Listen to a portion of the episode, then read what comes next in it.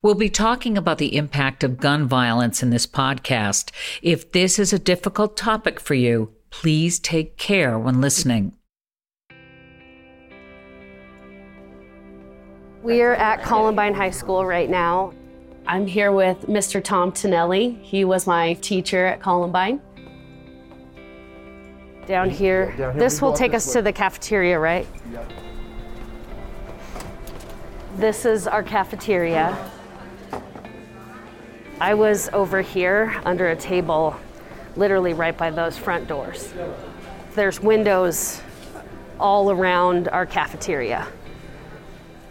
And it really hasn't changed. And Coach Sanders was right on the top of the stairs right there on that landing, telling us like where the shooters were to get down. But when I was running out, the last I had seen of him, he was running up the stairs. And I vividly remember watching him run up the stairs. And that was the last time I saw Dave.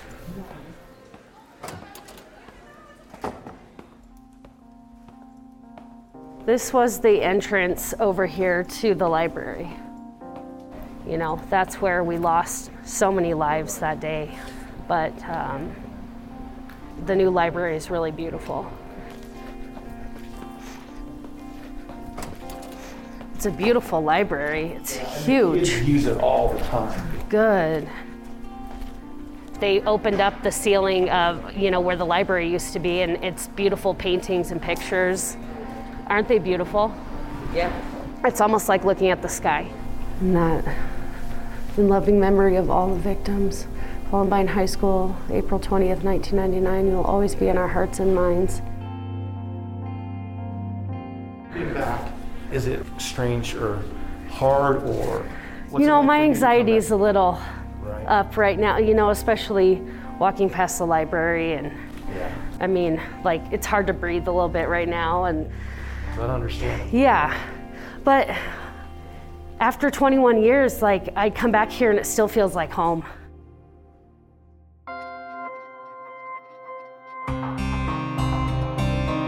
My name is Amy Over, and this is Confronting Columbine.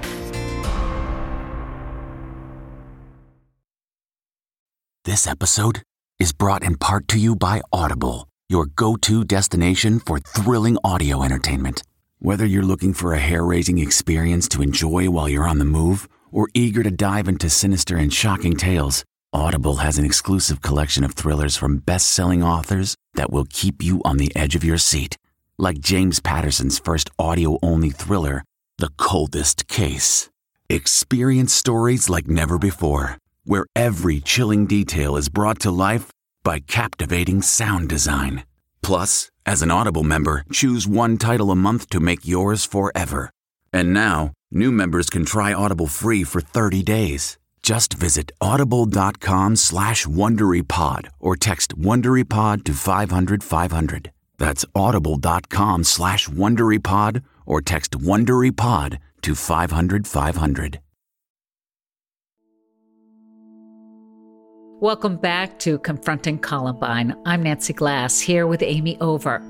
Amy, you stayed close with your high school principal, a man who was there that day, Frank DeAngelis, right?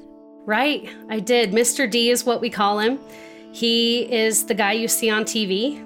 Uh, he's kind, wise, patient, and accessible. We're all 40 now, and we still call him with our problems. I have him literally in my cell phone. Um, and he takes my calls whenever whenever I call. He really was the guy you all turned to when this happened, wasn't he?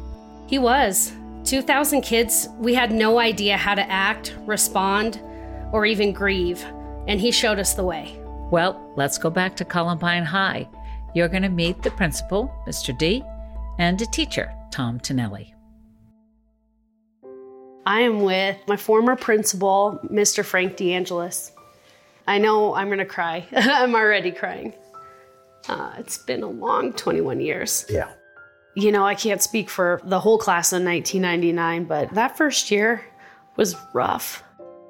I mean, Columbine was my home, and I had so many amazing memories there.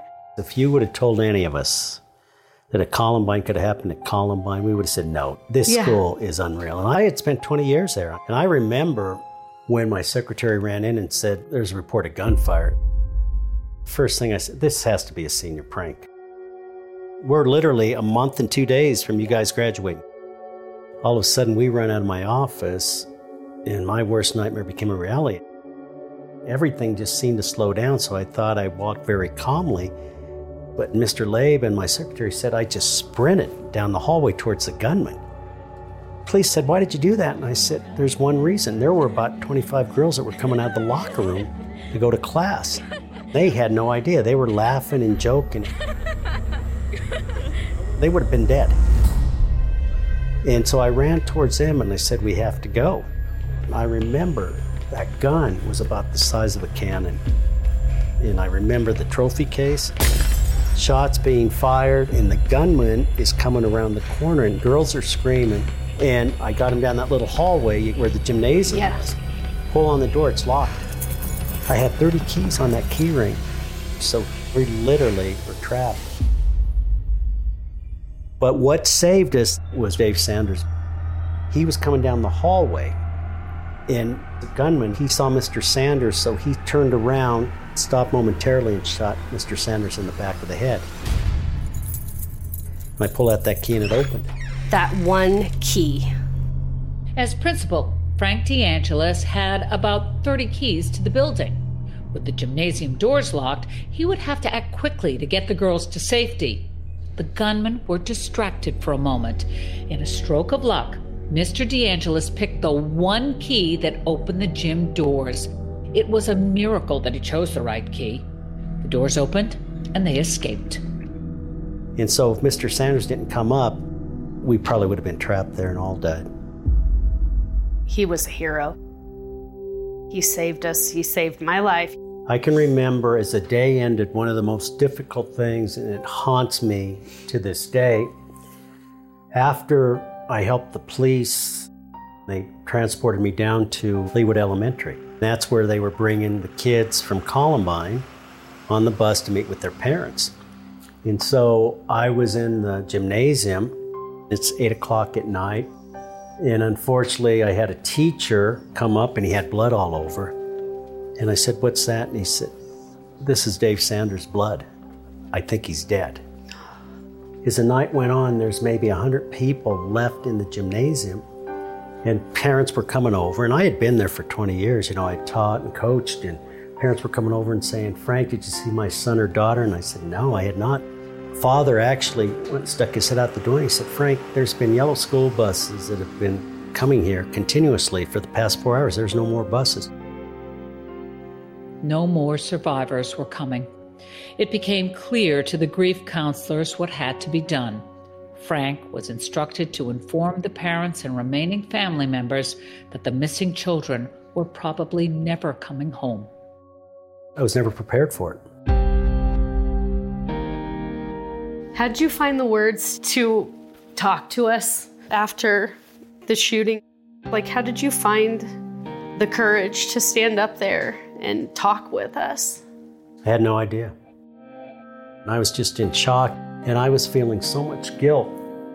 And I'm a person of faith. And I said, God, just give me the words. And all of a sudden, they called my name. And I remember you guys just standing up and people are crying. And I don't know if you remember, but I turned my back. I couldn't even face it. And I was, I mean, I was just taken with emotion. And I turned around and all of a sudden I looked at you and I got this strength.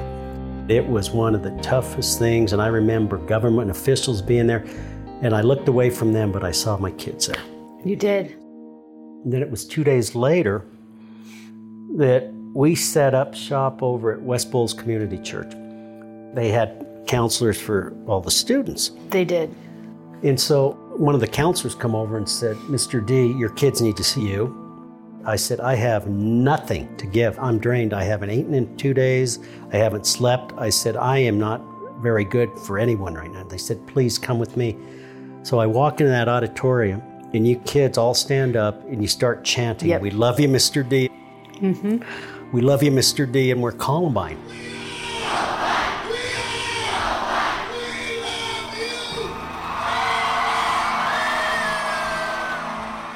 I start crying and I turn my back again, and the counselor whips me around. He said, There's been kids uncertain how to feel. And by you showing emotion, you gave them permission, and they gave me the strength. You let us feel what we needed to feel. Like you gave us that okay to cry and to grieve. That was powerful because I was so angry Yeah. and I was confused and sad, and you gave us hope. I remember at our 10th class reunion, you got up and spoke. And um, you said you always worried about our class. And like, I just, that's made me sad that you worried about us for so many years. You were the ones that left me. We didn't want to leave. I know. we didn't And- want to leave and at all. It was so difficult because the last memories that you had were running out of that school. And they allowed you to go back in to get backpacks, but you never saw the classrooms. You were on your own. yeah. Mass shootings weren't a thing. You like, I think you guys did an amazing job of taking care of us. We were making all these decisions. And they said, well, when do we go back to school? Well, we couldn't go back in the building because if you would have saw the damage to that building, because the SWAT team comes in and there were bullet holes everywhere. And it was so crazy. They finally said, the FBI said, Are you ready to go in the library? And I said, I need to know how my kids died. Yeah. And I remember spending two hours in the library. In Columbine's library, homework and college applications were left out, calculators were left on, and books were left open. 10 of the 13 murder victims were shot there. Most were found under tables where they had been hiding from the gunman. It was also the location where the perpetrators killed themselves. It was still a crime scene. And they explained how every kid died. And then it was only a few weeks later, and then we graduated. It was May 22nd. Mm-hmm. It was two days after President Clinton came, and we had 14,000 people at Fiddler's Green, and it was broadcast live around the country. Lauren Townsend was the valedictorian. Lauren Townsend was the ninth murder victim killed in the library. She was a champion volleyball player and a brilliant student. Deeply rooted in faith, Lauren seemed to have a premonition about an early death. A passage in her diary read I do think humanity is losing touch with itself and their relationship with their surroundings. Unfortunately, it usually takes a huge trauma to get people to realize what is important. And I feel that it's going to happen to wake up everyone to get in touch with their spiritual sides. I'm not afraid of death, for it is only a transition. For in the end, all there is is love. The class of 1999's graduation was joyful and heartbreaking. I remember it was a beautiful ceremony. And Lauren, her mom, and her stepdad came up there to get the diploma, or I handed it to them, but it was just, it was so surreal. Along the way, you have learned how precious life can be. You have learned to value each day. One student delivered these moving words. Because of what occurred on April 20th, I must recognize what I have learned. To love deeply and to appreciate every word and every gesture of every person I love or will love. Frank, how did you do after we were gone? When I knew I was really screwed up, it was right around, uh, well, was 4th of July, and I went to a Rockies game. And it was a 4th of July game. The fireworks display went off, and I had a meltdown. I mean, I literally got in a fetal position. I mean, the fireworks, and it just brought me back. Trauma has a weird way of creeping up into your life when you least expect it.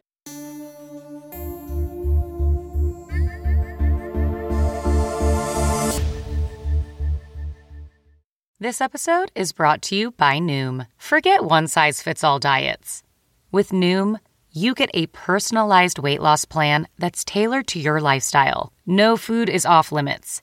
Enjoy your favorites while discovering healthier habits. Noom's users love the flexible approach, blending psychology and biology to help you lose weight in a way that's sustainable for you. Stay focused on what's important to you with Noom's psychology and biology based approach. Sign up for your trial today at Noom.com. That's N O O M.com. And check out Noom's first ever cookbook, The Noom Kitchen, for 100 healthy and delicious recipes to promote better living. Available to buy now wherever books are sold. What makes a life a good one? Is it the adventure you have? Or the friends you find along the way? Maybe it's pursuing your passion while striving to protect, defend, and save what you believe in every single day. So, what makes a life a good one? In the Coast Guard, we think it's all of the above and more. But you'll have to find out for yourself. Visit gocoastguard.com to learn more.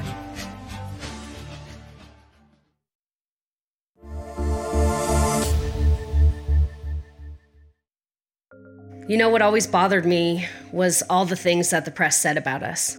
I want to set the record straight, you know, like there is something special about Columbine. And that was one of the most difficult things for me because the students and staff said, Mr. D, the media, these are lies. But I was named in eight lawsuits. And so the attorneys are saying, you can't say anything. And I had to sit there as all these lies about you and the athletes and others, Yep. and they were outright lies and how these kids were bullied. And that message has to be they were not. They weren't. I mean, the one kid idolized Adolf Hitler. When I saw those basement tapes, he said, There are people at Columbine that are weak and they deserve to die. It's all about survival of the fittest. The infamous basement tapes. Five weeks before the Columbine massacre, the perpetrators created a chilling series of videotapes explaining their crimes. They recorded themselves talking about all the people they wanted to destroy. They described their murder fantasies in disturbing and graphic detail, relishing the carnage. The videos were clear evidence of their criminal conspiracy to commit mass murder. They also left superficial apologies to their parents. Killers were playing to the camera and provided important information to law enforcement about the relationship dynamics between them. The media was hungry to get their hands on the tapes, so they filed lawsuits. But law enforcement felt differently. They were concerned about the public ever seeing them. He would say, We need to kill that kid because he mispronounces. It should be espresso, and they say espresso. He deserves to die. And this kid, I'm in this class, and he makes me laugh, and I can't wait until I kill him. And one of the things that turned my stomach, they went up to Rampart Range and they purchased those guns, and they were up there, and I'll never forget it. They had a bowling pin, and they put it on a tree stump, and they had just purchased these guns illegally, and they're firing the guns, and they're laughing. And he said, Can you imagine what that's going to feel like when that's some kid's brain exploding? And this was in the film. And one of the most haunting things was right before they left, they were doing their farewell. And he's dressing up in the vest and the whole thing. And he's quoting Shakespeare. And he said, Mom and Dad, we're sorry you're going to be blamed for this. But you were good parents. We're just evil kids. And goodbye. And the camera goes off. That's when they get in their car and drive to Columbine High School. The quote from Shakespeare came from Eric Harris. It was from Shakespeare's The Tempest Good wombs have borne bad sons. They did it in the parents' basement. This kid was a psychopath. Mm-hmm. And this really sounds weird, but we're fortunate. But if those bombs would have went off, it would have killed six to seven hundred people. Yeah. No, these were two evil, evil kids. Yeah. You know, and the thing that just weighs on my mind because I saw pictures of them when they were growing up. I mean, missing teeth. Then I saw the kid pointing a gun at me and I said, What happened? When they took their own lives, they took a lot of those answers to the grave with them. Mm-hmm. And we'll never know. So the media played the scenes from the cafeteria over and over again. Was there any other footage in the school that wasn't released to the public? If you ever see footage that they're saying that that's film of the actual shooting in the library. That's not. Because uh, there were two cameras in the building. One was in the cafeteria. I said, I'm watching people that leave food on the table. And the other was outside just to see the senior parking lot. Yeah. There's people out there. I get a phone call. It was a school resource officer. He said, Frank, I thought you said there were no cameras. I said, there wasn't. Well, there's some guy saying he's got actual footage of kids dying in the library. I said, that's not. A-. So the guy, he said, come here. Guy gets on the phone. He said, who are you? And I said, I'm the principal. And he said, what are you saying? I said, what you have is not what the film was. It was black, grainy film. They're showing colored pictures. And I said, that's not. I know you're a person of faith, but did you ever stop believing? I'm a cradle Catholic. First time in my life, I was questioning my faith. And I said, how could there be a God when I just witnessed, you know, all this horrific things that happened? And Father Ken Leone called me and he said, Frank, you need to come down to the church. So I walk into St. Frances Cabrini and there's about 1,200 people in the sacristy. And he said, Mr. D, come up on the altar. And we both start crying. It was like something descended upon him. And he whispered something. He said, Frank, you should have died that day. He said, God's got a plan for you. Now you need to go rebuild that community. And then he quoted, In his heart, a man plans his course, but the Lord determines his steps. And he said, God's going to allow you to finish. Your community needs you right now, and don't ever give up hope. Because there were some nights I'd come home, I'd, you know, I'd get to school and work, you know, 15, 16 hours. It was easy for me to go downstairs and get a glass of whiskey. And I said, I can't do this because I need to be there for everybody. And it, it was tough.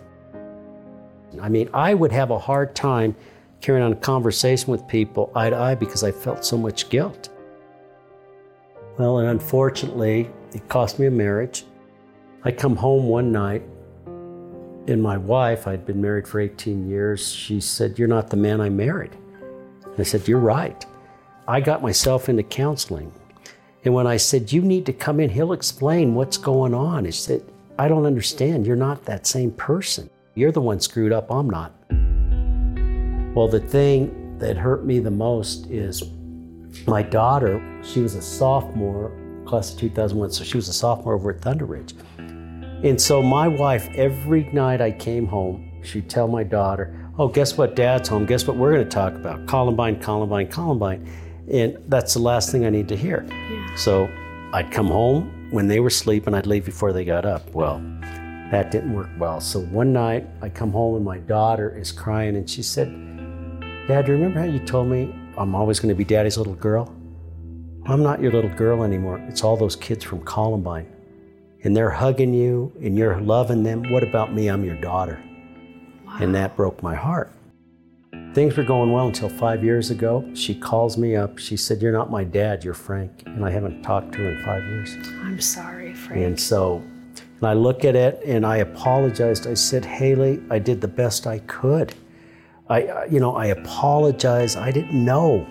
And she was so hurt by that. And she's, well, two years younger than you. She's 38. Mm-hmm. I got a grandchild I haven't met yet. There is a cost. It's just we feel we want to help mm-hmm. others. It's hard. It, I'm not going to lie. It's tough when you hear from a new survivor and they're telling you their struggles. I mean, my heart just drops for them, but I've got to help. It's my way of coping with Columbine as well. It's my way to heal too, is to help others. And that's all I know to do. It was a hard lesson for me. And I remarried. A good story to the divorce. I ended up marrying my high school sweetheart. After the shooting, I received probably 4,000 cards. I was going to read 25 cards a night, you know, until I got through 4,000. And most of them were very, you know, thinking of you, da da da da. But there were some death threats made on me and things. And so my counselor said, Frank, you don't need this right now. You got other things. So I put the cards away. So now, 2002, going through the divorce, and my wife at the time moved out, and I go in this basement downstairs, and I just pull out this box of cards. First card I pulled out was from my high school sweetheart. We dated back. She was a junior and I was senior. She sent me a card in April of 99. It had been sitting in that box for three years. So I opened it. She says, I'm not sure if you remember. I said, Are you kidding me? My first love. Well, the funny thing, I remembered her mom's number from 30 years ago because I used to call it all the time. And I dialed it and I said, Mrs. Wethington, this is Frank Diane. I said, How are you? And I said, I feel so badly because Diane sent me this card and I haven't responded in three years.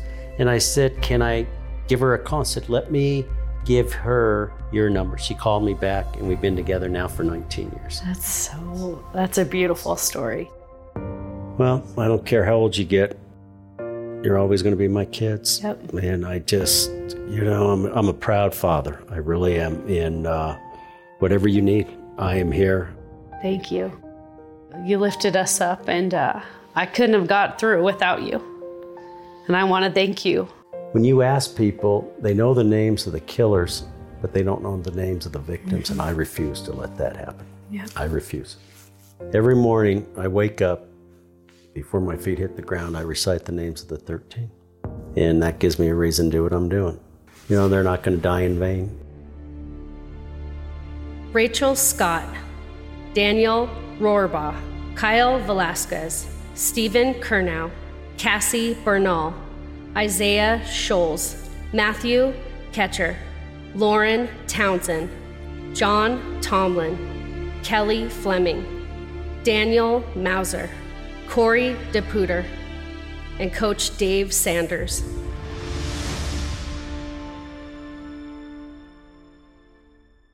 Wow. What a guy. Is he angry over what happened to him in his first marriage, do you think? I can't speak for Frank if he was angry. I think the main emotion is guilt. That he's been struggling with guilt for 21 years, not being there for his family and his daughter, guilt for all of us kiddos that went through this uh, tragedy.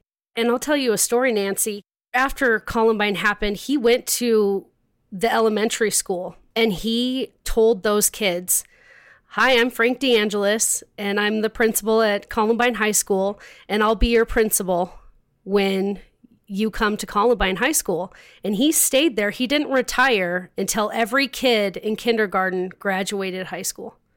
They saw what happened in our community, and he knows everyone's name. He knows everyone. He, I think he has a photographic memory. You want to talk about a stand up guy? Yeah, he's exceptional. But when I was also listening to him and he says, Dave Sanders came down the hall, Dave Sanders saved our lives. My heart went out for you because I know how much you loved Dave Sanders. So when he talks about that, what's going through your mind? Just how horrific that must have been. It sounds like Mr. D saw Dave get shot. That just uh, hurts my soul, brings back so many vivid memories. It's really hard to hear. I can't believe that he picked out that one key to get into the gymnasium that saved all those lives. And then when he talks about the library, you were going to be in the library that day. I was. If I hadn't gotten the scholarship, I would have, you know, gone to the library. I was really into uh, the internet was getting big and so i was like i love to look up my horoscopes and always just mess around on the computer and and do you know uh, i just learned how to do powerpoint presentations and so i was messing around with that kind of stuff. But on that day you got a scholarship and so you decided to go to the cafeteria and thank god. Thank god. Well i thought i was going to go hang out with my friends but that didn't happen. Amy what was graduation like that year? Graduation was nationally televised. We knew it was going to be nationally televised. My family, being from Washington, was ecstatic to watch me graduate on TV. That was exciting for them. It was an incredibly hot day. It was supposed to be the most special day of your life. You're, you know, I was 18 years old. I, I was supposed to be happy and excited, but there was so much sadness. One last thing. Let's talk about these fake videos that were out there. What was that about? Oh my gosh, there's so many fake videos and fake like people trying to mimic the perpetrators. So we we still get actually like a couple months ago, we we still get threats from people that will will threaten and say like you should have died the day of Columbine I'm going to finish the job. Why? I have no idea they're sick, crazy people. I I have no idea why this happens. I haven't gotten one in a couple years, but I've gotten Facebook requests from both of the, you know, perpetrators from Columbine. There are people out there who are sick and hateful and completely crazy. And obsessed with Columbine.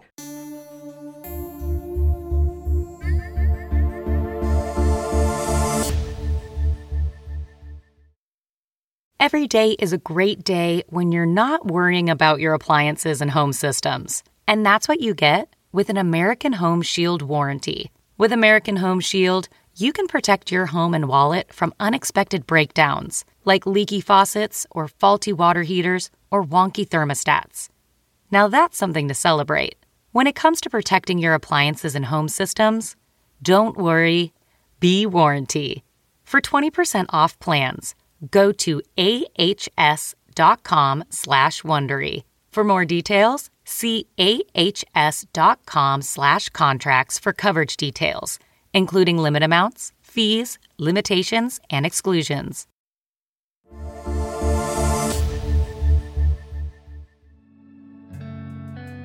We're in Mr. Tonelli's classroom. He has thousands of pictures on his wall. There's so many pictures of all the different classes. Um, I'm actually not on this wall and it makes me sad, so I might send you a 40 year old picture. and I'll take it. I love it.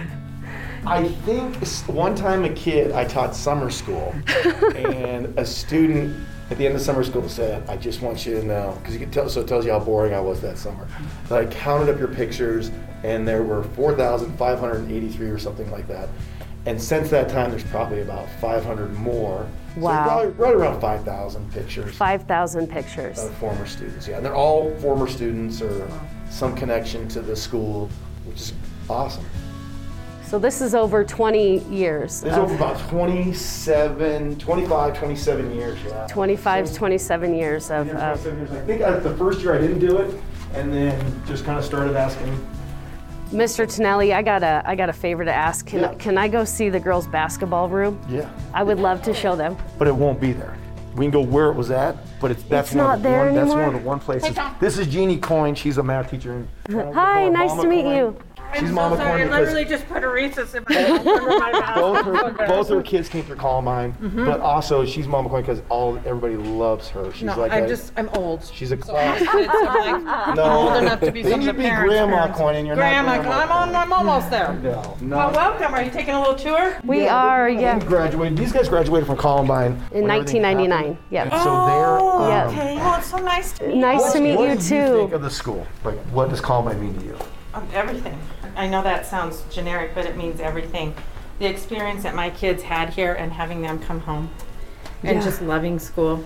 I'm old and I want to keep teaching because of Columbine. What grade do you teach? I'm ninth and 10th. Ninth and 10th? Awesome. Math? Yeah. Yes. Very yes. cool. And it just, honestly, the feeling you get every day when I walk in this building, it's just, I'm so happy to be here. One, Yeah. one hard, really hard day. But Right. um, I mean, I had a fabulous high school experience. Sorry, Tom, I know you wanted like a one word answer, but you know me, I get going. well, and I love this. I know this. That's awesome. Nice, nice to meet you. Do you remember when you're walking here and there's all the lockers? Yeah, my locker was like right here, over here. Yeah. And you get here and you head to your left and you go down the hallway and you go to the gym, right? Yeah, I, I just want to go see. I want to show you the basketball court and stuff. Oh my gosh. I spent so much time in this gym.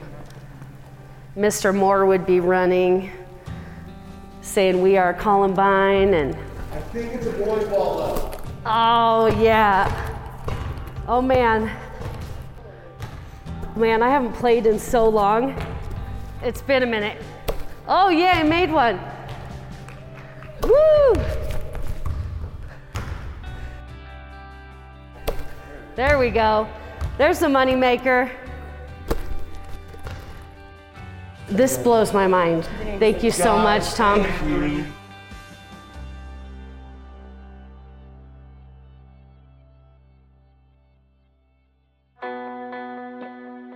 I'm here with Mr. Tom Tonelli. He was my favorite teacher at Columbine, and I only had you my freshman year.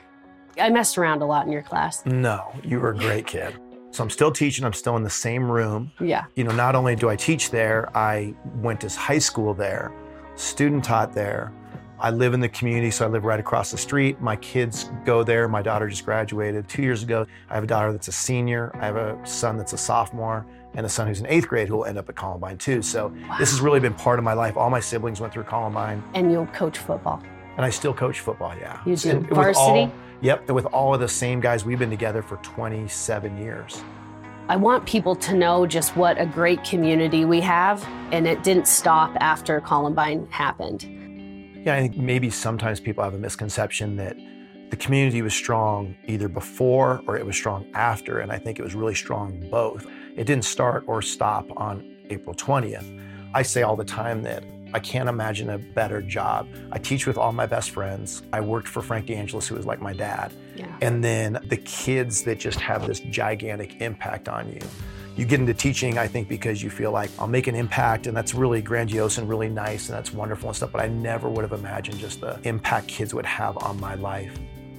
The greatest lessons I've ever learned have been in that school, and, and most of them come from students. Thank you. I mean, you were just a really influential part of my learning. You were always there for us, and you made learning fun. I remember sitting in your classroom the day the O.J. Simpson verdict came out. You were like, "This is a big part of history, and we've got to watch this." And and you know, we were all just glued to the TV. It was this kids that held the school together. It really was. Were you at school that day? So I was at school that day, and I think what people don't understand about that day, unless they were there, is just the sheer chaos of the whole thing. It was just surreal. Every kid's got a different story. There's one kid with a gun. No, there's five kids with a gun. They're wearing this, they're wearing that. I don't think we ever really knew what was really going on during the moment of the whole thing. I remember praying maybe the simplest prayer there is, and that is God, please help us. God, please help us mm-hmm. and just being incredibly terrified for our kids' safety, but also just being like, this cannot be happening. This is just not, this cannot be happening. Yeah, at our school. At our school. At our school. Yeah, of all the places in the world. And the whole thing being just absolutely surreal. And then the days after, it was crazy. I mean, Yeah. with the media, everyone kind of came together, and there were places for us to go, all the churches, all of the gathering places. And I have forgotten a lot. It's been 21 years. Yeah. So, what was it like for you when you saw your wife for the first time? So I, I didn't have any kids. My wife was actually finishing up graduate school. So I called right away. You know, there's no cell phones back then. So I, I got to a phone, I can't even remember how, called her office and just said, Hey, I'm safe, don't worry about it. And then I didn't see her again till midnight that night or talk to her again. I think the hardest part for me, I'm 20, I don't know, 28 years old or whatever. I'm not 15, 16, 17, and 18.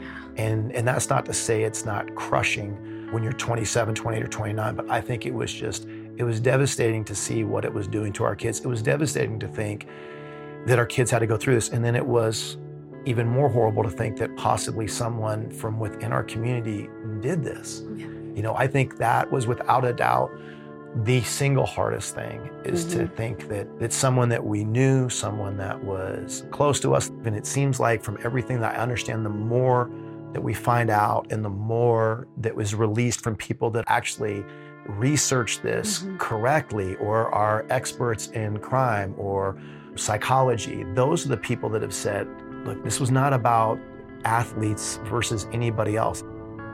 It was about two very, very psychologically sick children. That I think is where I'm at now. You know, 20 years later, that takes a long time to get there Yeah. because, especially, you're getting inundated with, oh, no, no, th- this is why it happened. And someone telling you. Every day, these poor kids are going to school and there's media trucks. They're getting questioned all the time. Yeah, you're right. The media was everywhere. So much conflicting information. We were just trying to be normal kids. I'm so proud of how they navigated this thing. Yeah. How in the world did a bunch of 15, 16, and 17 year old kids navigate this time in their life? It's amazing to me how well they did. And that's why I always say again, like, they're the glue The faculty's there, the administration's there, the community's there. It's the kids that are the glue in this whole thing that keep us together. You know, I have a lot of underclassmen friends that were there, and I feel like you guys did a really good job at just helping with their mental wellness, helping with their journey back. That could not have been easy. And I always tell myself, I'm like, would I have wanted to go back? Yeah. Would, Would- you have? I, yes, Really? yes, Do you think it would have been healthier for you to go back? yes. I think Yeah. it would have been healthier for me. One thing I was very upset that they did at the very beginning was they said, We're going to make you go back to school at Chatfield. And I was one of the people, and I think most of us were in that thing like, just end the semester. It's April, just end the semester. Why are you making us go back to school? But being back in school, going to Chatfield and going through that, I think was the best thing they could have done for us. And even though classes were completely abnormal, and even though you may not have gotten anything done in terms of curriculum, it was just so important for us to have everybody together again and to have some sense of normalcy. Yeah. I think that's why we worried so much about the class that was the class of 99, because they went to Chatfield, but they never came back to Columbine. And graduation occurred, and that was, I mean, that was a very, that was so difficult. It was so difficult. And graduation was a really hard day for me because my family flew in and it was televised and it was just, you know, I was emotionally exhausted. I remember just trying to be happy to graduate and I'm with my peers. But I remember at the end, after I got my diploma, my family just left. Uh-huh. Like nobody greeted me afterwards and said congratulations. You know, it'll make me like really emotional, but like I didn't have that support system.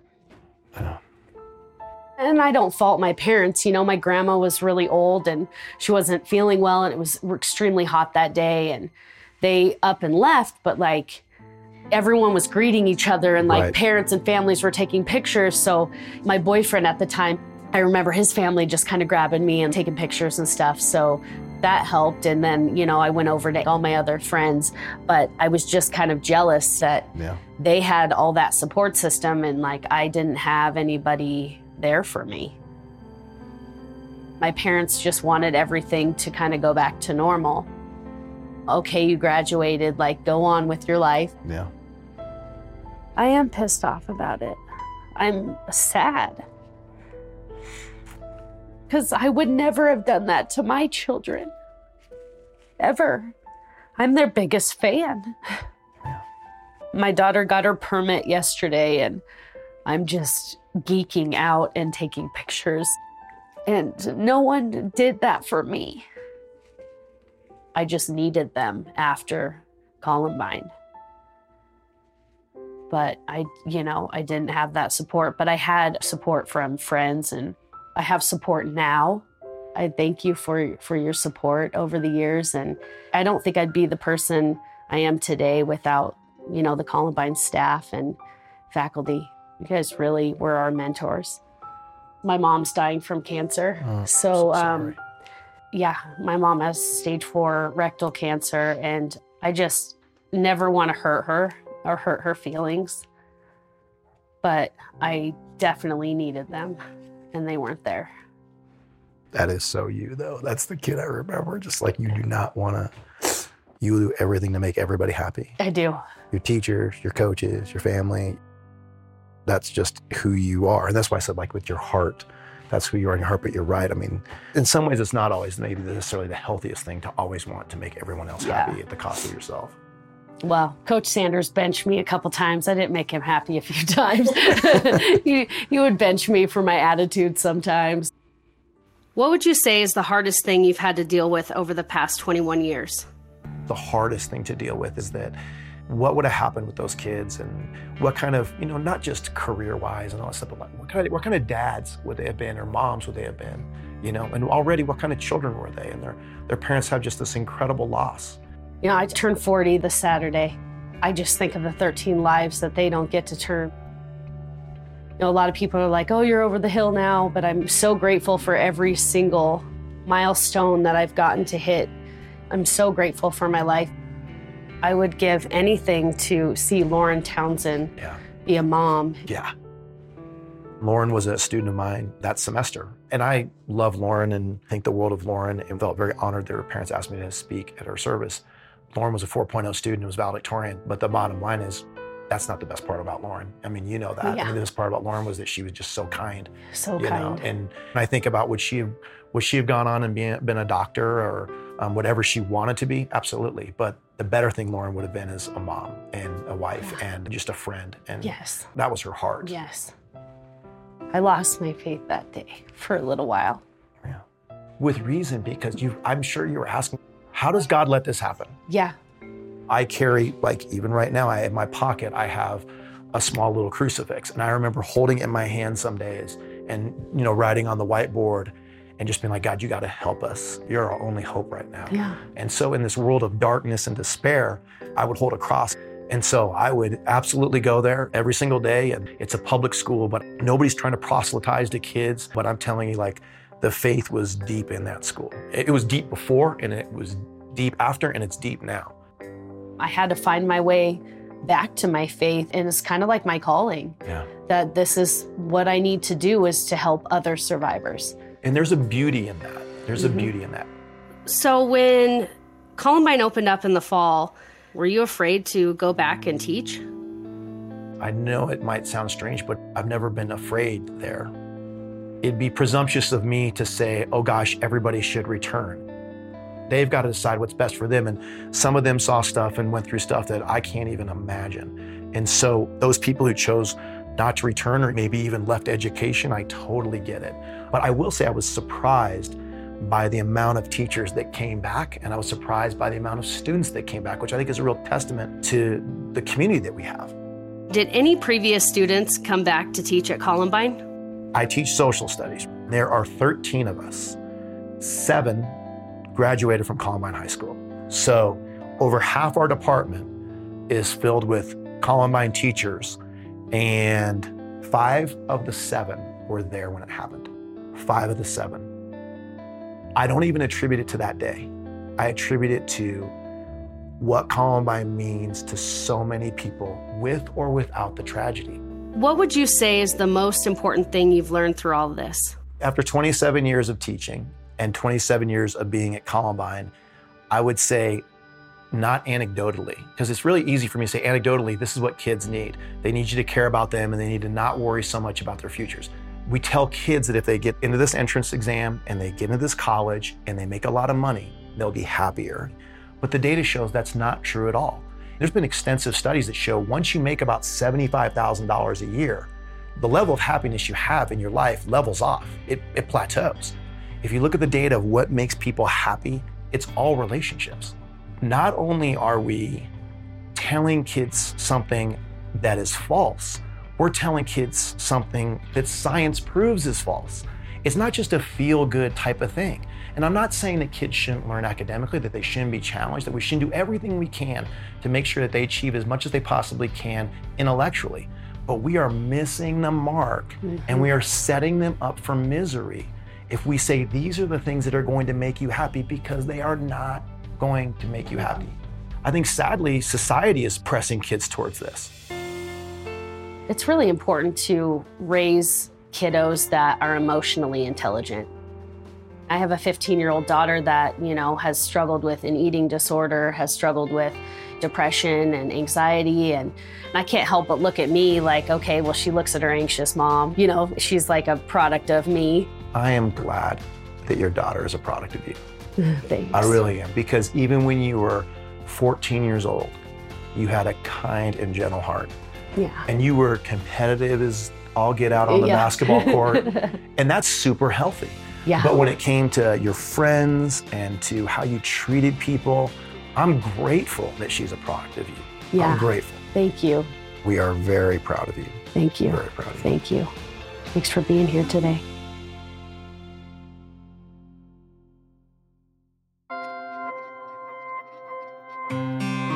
On the next episode of Confronting Columbine, They put a whiteboard in the window that said one bleeding to death to try to get people to come to that science room. The helicopter zoomed in on it, and it's just, it's still so surreal to think that they wrote that because of him, that in that room he was bleeding to death.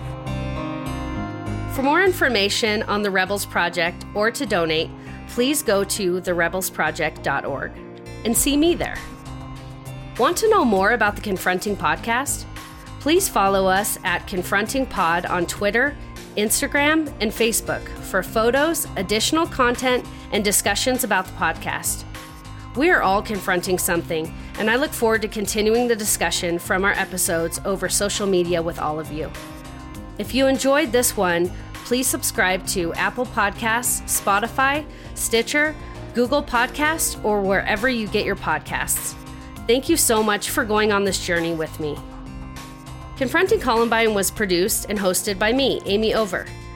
Executive produced by Nancy Glass, Andrea Gunning, Ben Fetterman, and Carrie Hartman. Produced by Julie Clark, Associate Producer Trey Morgan. Editing by Senior Audio Editor Matt Delvecchio, Editor Drew Wallace, and Dean Welsh, with production assistance from Megan Paisley and Brianna Fars. Other members of the production team include Kristen Melcuri, Pete Ward, and Natalie Thomas. Music and original composition by Mide Music. Confronting Columbine was produced by Glass Entertainment Group, Glass Podcast in partnership with Wondery. Imagine falling in love with the perfect partner charming, caring, handsome, successful, and utterly captivating. But what if that love was nothing more than an elaborate con orchestrated by your alleged best friend? Sometimes the perfect match can be a dangerous game. I'm Tiffany Reese, host of Something Was Wrong. Join me for season 20 as we unravel the chilling story of a group of friends ensnared in one of the most elaborate catfishing schemes of all time. Meet the survivors who thought they found love, friendship, and trust, but instead found themselves entangled in a web of lies, all spun by one person. Uncover the chilling truth behind Brody, a fictitious persona meticulously crafted to deceive and control women for over a decade. Follow Something Was Wrong on the Wondery app or wherever you get your podcasts. You can listen to Something Was Wrong early and ad free by joining Wondery Plus in the Wondery app or on Apple Podcasts.